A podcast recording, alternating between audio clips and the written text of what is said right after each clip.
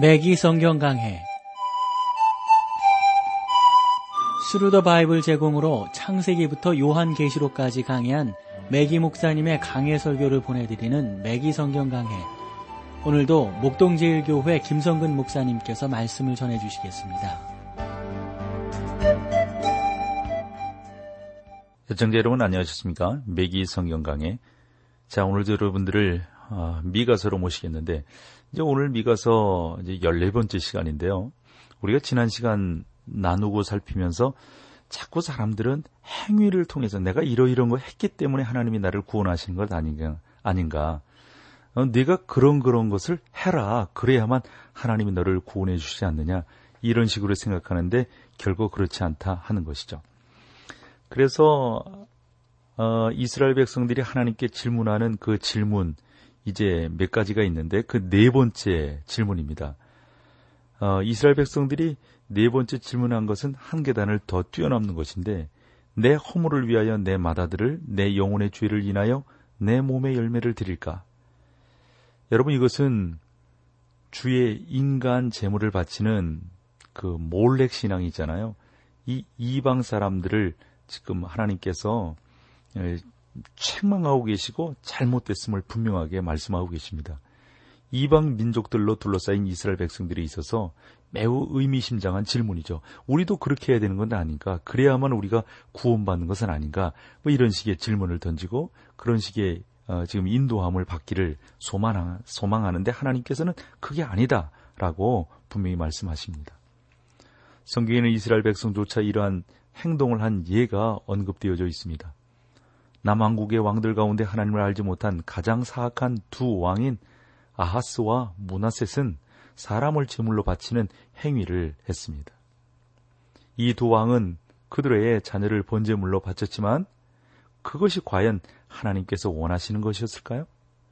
저는 하나님께서 그들에게 자식을 희생 제물로 바칠 것을 어, 결코 어, 요구하지 아니하셨다라고 저는 믿습니다. 하나님께서만이 진정한 의의를 이루어내시는 하나님의 그 거룩한 은혜 가운데로 나아가는 역사만이 되는 것이지 아니 생각해봐요 자기의 자식을 바친다는 게 그게 있을 수 있는 일인가요? 그것은 정말 옳지 못한 일입니다. 온전치 못한 일이 되는 것입니다. 성경에는 이것에 대해서 언급하고 있는 구절이 매우 많습니다. 그러나 저는 저의 요점을 설명하기에 적당하다고 생각하는 몇 개의 구절만을 여러분들에게 소개하려고 하는데 먼저는 민수기 18장에서 이스라엘 백성에게 몇 가지 규범과 함께 당신에게 그들에게 요구하는 것을 말씀하셨습니다. 그러면 여기에서 잠시 민수기 18장 15절 말씀을 한번 보도록 하겠습니다. 여호와께 드리는 모든 생물에 처음 나는 것이 사람이나 짐승이나 다내 아, 것이로되 사람의 처음 난 것은 반드시 대속할 것이요 부정한 짐승의 처음 난 것도 대속할 것이며 라고 말씀하셨습니다. 여기에서 보는 것처럼 하나님께서는 모든 생물의 처음 나는 것이 당신의 것임을 주장하십니다. 하나님께서는 남자의 처음 난 것을 당신께 바칠 것을 요구하셨지만 사람의 처음 난 것을 위해서는 속전이 지불되어야 할 것을 말씀하십니다. 다시 말해 하나님께서는 인간을 제물로 바치는 것을 결코 용납지 아니하셨고 부정한 짐승을 제물로 바치는 것도 받지 아니하셨어요. 저는 하나님께서 인간을 부정하게 간주하신 것은 매우 흥미롭다고 생각을 합니다. 오늘날 우리에게는 어린 자녀를 하나님께 바치는 풍습이 있는데 저는 그것을 매우 훌륭한 것이라고 생각합니다. 저는 지금까지 목회를 해오면서 나름대로 하나님의 사람들, 하나님의 그, 그 은혜를 받은 사람들이 어떻게 살아가고 있는지 하늘 아는데 귀하게 자신의 자녀들을 자신의 그 귀한 선물들을 하나님 앞에 바치기를 소망하고 있습니다. 그들 가운데는 아주 훌륭한 인물이 된 사람들도 많습니다. 한 번은 그 메기 목사님께서 그 사역을 하실 때, 그 신학교에서 설교를 하고 있는데, 어, 한 어머니가 당신께 찾아오셨대요. 목사님, 이 아들이 목사님께서 그가 갓난아니였을 때 하나님께 바친 우리 아이인데 기억하시겠어요? 라고 말을 했다는 겁니다. 그러니까 미기 목사님께서 그 신학교에서 이제 교수로서 교편을 잡고 있었으니까 아마 그 어머니도 나름대로 잘 부탁하고 싶었던 거겠죠. 그때 목사님께서 그가 잘 자란 것에 대해서 하나님께 감사를 드렸다고 이렇게 말씀을 하면서 제가 어렸을 때 하나님께 바친 사람 중에는 교도소에 수감되어 있는 자도 있습니다. 자녀를 하나님께 바치는 것은 훌륭한 일이지만 그렇다고 그가 반드시 잘 되는 것은 아닙니다. 라고 말씀을 했다는 거죠. 하나님께서는 구약 성경 가운데 너는 속전을 내고 자녀를 구속해야 하느니라. 그대로는 내가 그를 받지 아니하리라 라고 말씀하셨습니다. 하나님께서 이렇게 말씀하신 이유가 무엇일까요? 그것은 그가 부정한 짐승과 같은 자이기 때문입니다. 다시 말해 그가 부정한 상태에 있기 때문입니다. 아이를 낳은 여자가 부정한 것이 바로 이러한 이유입니다. 그녀는 세상에 부정한 것을 가져왔기 때문입니다. 그러므로 다윗은 내가 죄악 중에 출생하였으며 모친이 죄 중에 나를 잉태하였나이다 라고 말을 했던 거죠.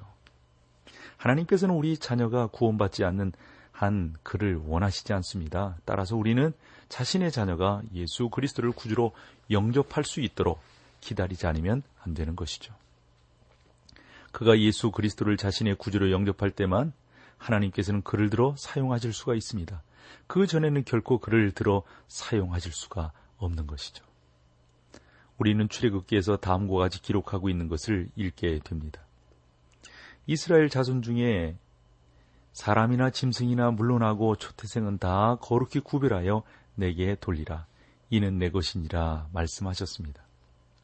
그러나 레위기에는 또 너는 결단코 너를 몰래에게 주어 불로 통각해 말아서 내 하나님의 이름을 욕되게 하지 말라. 나는 여호와니라고 기록하고 있는 것을 발견하게 됩니다. 다시 말하면 이것은 하나님께서 사람을 제물로 바쳐서는 안 된다라고 말씀하고 있는 것입니다. 너희 자녀를 제물로 드리지 말지니라. 예? 그렇게 하지 않으면 나를 욕되게 하지 않는 어, 욕되게 하는 것이다라고 지금 말씀하고 있는 것이죠. 그러므로 우리가 하나님 앞에서 온전한 의를 행하는 것, 그것은 예수 그리스도를 믿게 하는 것입니다. 저는 사람들로부터 이러한 말을 듣는 것을 아, 봅니다. 목사님, 저는 목사님의 어, 그런 귀한 아, 설교를 통해서 은혜를 받고 있는데 목사님께서 우리 아이들을 위해서 기도해 주시면 감사하겠습니다. 여러분 충분히 기도할 수 있죠. 그러나 그 기도한 것이 그 모든 것의 해결자는 아니라고 하는 사실입니다. 그러므로 하나님께서 그들을 당신이 원하시는 방법에 따라 사용하기를 우리가 기도해야 되고 하나님께서 인도하시기를 우리는 기도하며 나가야 될 것입니다. 어, 저는 그, 그런 부분들이 참 감사거리라고 생각합니다. 하나님께서 우리를 온전하게 인도하시는 것. 어, 그러므로 여러분이나 저는 인간의 타락한 성품을 갖고 있는 우리의 아, 자녀들을 억지로 그리스도인으로 어, 그리스도만을 섬기는 자로 만들 수 우리가 억지로 할 수 없어요. 이것은 예수 그리스도께서 그리스도의 그 풍성한 은혜대로 할 수 있는 일이지 우리가 할 수 있는 것은 결코 아니라고 하는 사실입니다. 그러한 방법은 아무런 소용이 없는 것이죠. 여러분이 아무리 원한다 할지라도 절대 그러한 것들은 불가능한 방법이 되고 말 것입니다. 자, 여기서 우리 찬송 함께 나누고 계속해서 우리 어, 미가서 6장 8절로 여러분들을 모시겠습니다.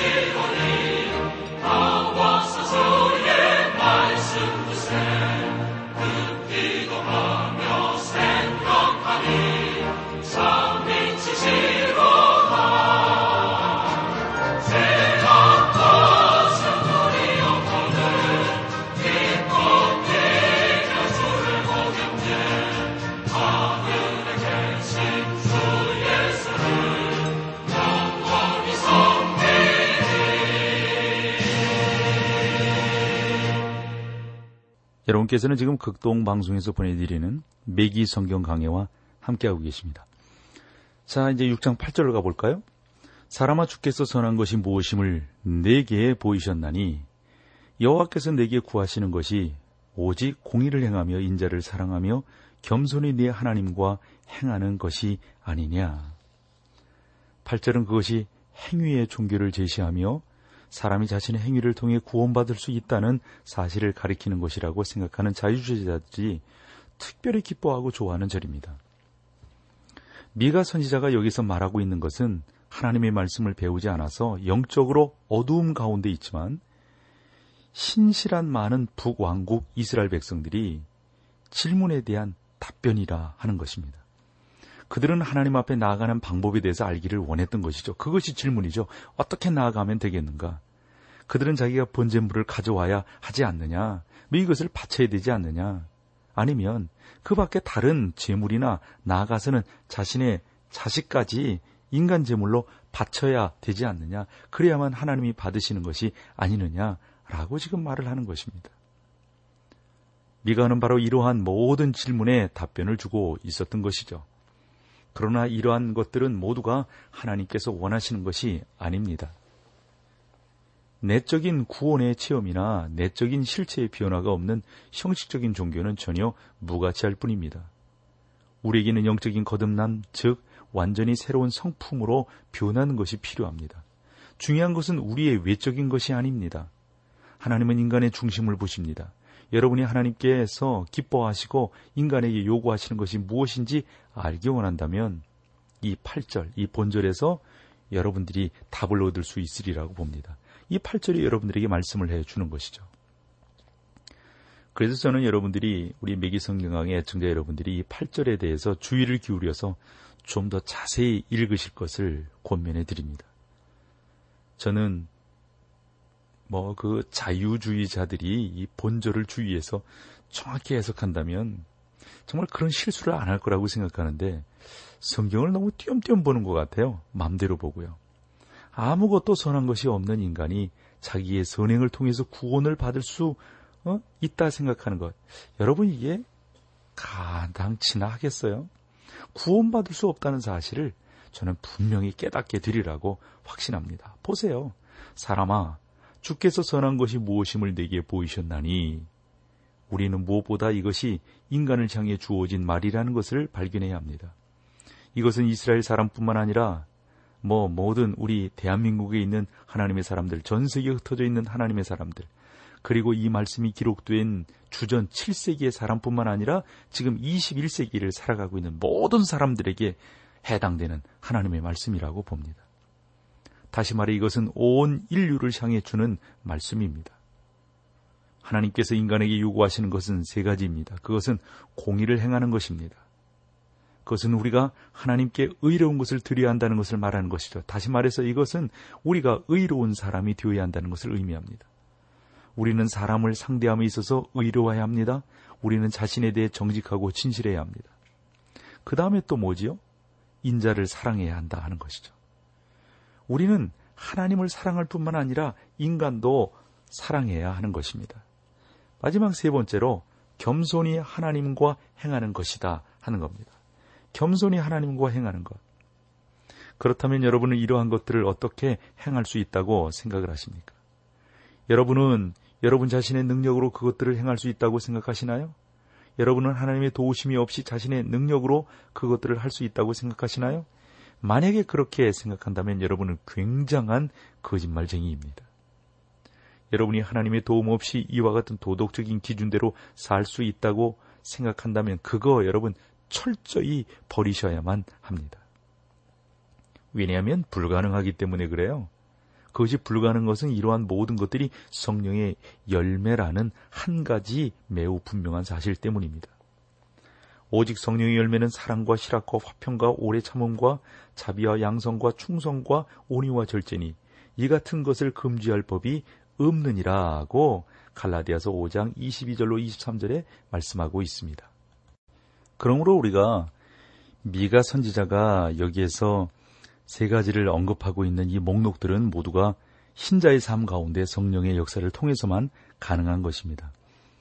그런데 오늘날 우리 가운데 자신의 삶 속에 이러한 열매 중 한 가지도 갖고 있는 사람이 없지 않느냐 하는 겁니다. 그러면 지금부터 신약 성경으로 돌아가 이것에 대해 어떻게 말하고 있는지를 한번 살펴보도록 하겠습니다. 먼저 율법 아래 살았던 사람의 말에 귀를 기울여 보도록 하시죠. 사도행전 15장에서 사도들이 이방인이 구원받기 위해서 율법을 지켜야 하는지 여부에 대해서 논쟁하는 것을 볼 수가 있습니다. 그때 시몬 베드로가 일어나서 15장 11절인데요. 우리가 저희와 동일하게 주 예수의 은혜로 구원받은 줄을 믿노라 하니라. 이렇게 말을 하는 것을 발견하게 됩니다. 베드로가 그렇게 말한 이유가 무엇일까요? 우리는 이것에 대해서 해답을 베드로가 15장 10절에서 말하고 있는 것을 통해서 알 수가 있습니다. 그런데 지금 너희가 어찌하여 하나님을 시험하여 우리 조상과 우리도 능히 매지 못하던 멍해를 제자들의 목에 두려고 하느냐 말한 것을 찾아볼 수가 있습니다. 다시 말해 시몬 베드로는 나는 율법 아래 살았습니다. 하지만 그대로 지킬지 못했습니다. 라고 말하는 것입니다. 저는 실제 베드로가 구원받은 후에도 율법으로부터 그렇게 멀리 떠난 삶을 살지 않았다라고 생각합니다. 하나님께서는 또 사도 바울의 말을 통해 이러한 사실을 분명히 깨닫고 또 밝히 우리에게 보여주고 계십니다. 육신을 좇는 자는 육신의 일을, 영을 좇는 자는 영의 일을 생각하나니 육신의 생각은 사망이요 영의 생각은 생명과 평안이니라. 육신의 생각은 하나님과 원수가 되나니 이는 하나님의 법에 굴복지 아니할 뿐 아니라 할 수도 없습니다. 육신에 있는 자들은 하나님을 기쁘게 할 수 없느니라. 만일 너희 속에 하나님의 영이 거하시면 너희가 육신에 있지 아니하고 영이 있나니 누구든지 그리스도의 영이 없으면 그리스도의 사람이 아니라고 로마서 8장 5절로 9절에 말씀하고 있습니다. 사랑하는 형제자매 여러분, 하나님의 영인 성령께서는 여러분 안에 어떻게 거하실까요? 이것에 대해 주님께서 내가 내게 거듭나야 하겠다는 말을 기이 여기지 말라고 말씀하셨습니다. 여러분은 그리스도를 영접함으로 거듭나야 합니다. 영접하는 자 곧 그 이름을 믿는 자들에게는 하나님의 자녀가 되는 권세를 주셨으니 또 사도 바울도 그랬어요. 로마서 3장 9절로 18절에서 인간의 상태를 우리에게 소개하고 있는데 그는 모든 인간은 죄인으로 하나님의 심판대에 있다는 사실을 말하고 있습니다. 그리고는 죽을 수밖에 없는 환자인 인간에게는 하나님으로부터의 치료가 필요하는, 필요하다는 것을 역설하고 있는 것이죠. 다시 말해서 그는 인간에 대해서 죄와 허물로 죽었던 자다, 죽었다라고 묘사하고 있습니다. 그래서 인간은 스스로 하나님 앞에 나아갈 수 있는 사람이 아무도 없는 것이죠. 죄인인데 죽었는데 어떻게 살아서 나가겠어요? 하나님께서는 우리에게 의를 요구하시지만 우리에게는 그러한 기준에 이를 수 있는 방법과 자격과 자세가 없다고요. 따라서 바울은 기록한 바 의는 없나니 하나도 없으며라고 말을 했던 것입니다. 이것에 대해 그것은 신학적인 사고입니다라고 말하는 사람들이 있거든요. 그러나 사랑하는 우리 매기 성경 강의 애청자 여러분, 바울 사도가 로마서의 이 부분에서 말하고 있는 것은 모두 구약에서 인용한 것이라는 사실을 여러분 아셔야 합니다. 예를 하나 들어보면 우리는 시편 14편 1절에서 어리석은 자는 그 마음에 이르기를 하나님이 없다 하도다. 저희는 부패하고 소행이 가증하여 선을 행하는 자가 없도다라고 기록하고 있는 것을 발견하게 됩니다. 이것이 바로 여러분에 대해 하나님께서 말씀하고 계신 겁니다. 그러나 하나님께서는 또 우리에게 의의를 요구하신다는 사실도 말씀하고 계십니다. 사랑하는 형제자매 여러분, 그러면 우리는 과연 어떻게 하나님 앞에 자신을 드릴 수 있을까요? 내가 어떻게 나아갈 수 있을까요? 그 하나님의 의의가 뭘까요? 바울은 계속해서 로마서 3장 11절에서 깨닫는 자도 없고 깨닫는 자도 없고 하나님을 찾는 자도 없다고 말씀하고 있습니다. 다시 말해 이것은 자기가 알고 있는 이성적인 판단에 따라 행동하는 사람도 없다는 것을 의미합니다. 만약 여러분이 그리스도인인 그리스도인이 아닐 경우 여러분은 정말 자신의 이상적인 목표에 맞는 삶을 살고 있다고 생각하십니까? 여러분은 그동안 여러분이 세운 목표에 맞는 삶을 살아오셨나요? 여러분은 자신이 만족할 만한 삶의 목표에 도달해 있으신가요? 분명히 말하지만 우리는 아무도 자신의 목적에 맞는 삶조차 살지 못하고 있습니다. 하나님을 찾는 자도 없고 우리는 이것과 동일한 개념을 구약 성경의 시편 14편 2절 3절에서 발견하게 됩니다. 여호와께서 하늘에서 인생을 구벼 살피사 지각이 있어 하나님을 찾는 자가 있는가 보려 하신즉 다 치우쳤으며 함께 더러운 자가 되고 선을 행하는 자가 없으니 하나도 없도다. 저는 구약 성경에서만도 이것과 동일한 진술을 너무도 많이 여러분들에게 댈수 있다고 봅니다. 하나님께서는 우리에게 의를 요구하시지만 구약 성경은 의로운 것이 아무것도 없는 인간은 그것을 하나님께 드릴 수 없다는 사실에 대해서 분명히 말씀하고 있어요. 우리가 하나님께서 요구하시는 의를 그분께 드리기 위해서는 의로운 것이란 아무것도 없는 우리의 삶이 변화되어야만 합니다. 그런데 성경은 우리에게 예수는 우리의 범죄함을 위하여 내어줌이 되고 또한 우리를 의롭다 하심을 위하여 살아나셨느니라고 말씀하고 있잖아요.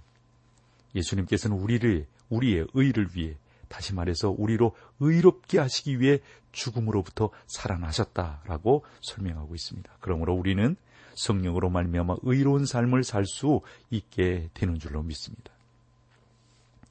인자를 사랑하며 인간의 마음 가운데 이러한 사랑이 어? 여러분 과연 우리 가운데 있나요? 그건 참 어려운 말이지 않습니까? 우리는 불법과 죄로 죽었던 자들입니다. 따라서 바울은 다 치우쳐 한 가지로 무익하게 되고 선을 행하는 자는 음란이 하나도 없도다라고 말을 했습니다. 이것이 바로 인간의 모습 아닌가요? 이것이 바로 오늘날 인간이 처해 있는 상태라고요.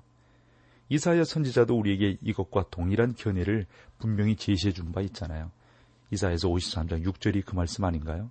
우리는 다 양 같아서 그릇 행하여 각기 제 길로 갔거늘 여호와께서는 우리 무리의 죄악을 그에게 담당시키셨도다.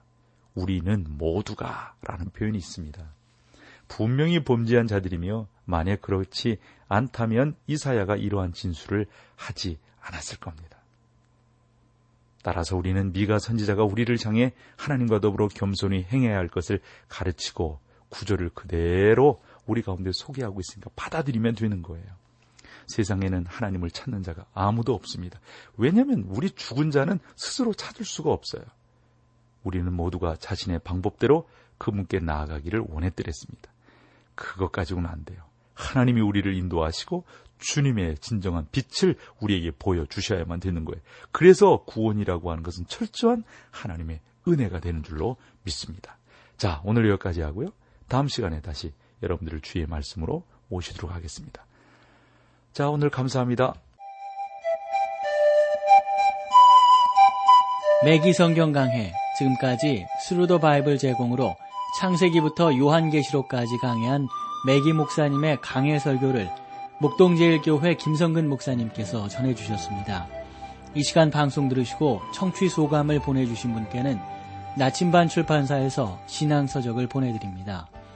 청취 소감을 남겨주실 분들은 극동방송 홈페이지에 매기 성경 강해로 들어오셔서 사연을 남겨주시거나 문자로 참여하실 분들은 한 통에 50원의 유료 문자 샵 1069, 샵 1069번으로 보내주시기 바랍니다. 매기 성경 강해 오늘 순서를 마칩니다.